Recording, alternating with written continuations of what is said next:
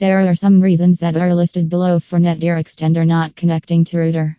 There are at times when the extender is placed too far from the main router. Sometimes the web browser is not updated to the latest version, which is why you are facing this issue. When the internet connection is not too good for the connection. When the firmware of the extender is not updated, then you can face the router error code. There are at times when the spellings entered for the website address are wrong.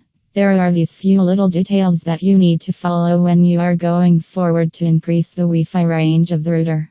This will be done with the help of the Wi Fi range extender the various other reasons as well, which is why the Wi Fi range extender is not able to connect with the main router for the process of installation and Netgear wireless router setup. There are some reasons for Netgear wireless router setup below. There are at times when the Ethernet or the wired connection might not be fitted in properly. Make sure that the Wi Fi extender LED light for power is lit up. When the extender is not ready or is partially reset and is not completed in any manner, the extender is not near the router then you need to move your extender closer. When the internet connectivity is not good, then there might be at times when you will face this issue. The router is not configured in the right manner. When the firmware of the router is updated and you have not updated it in a long time.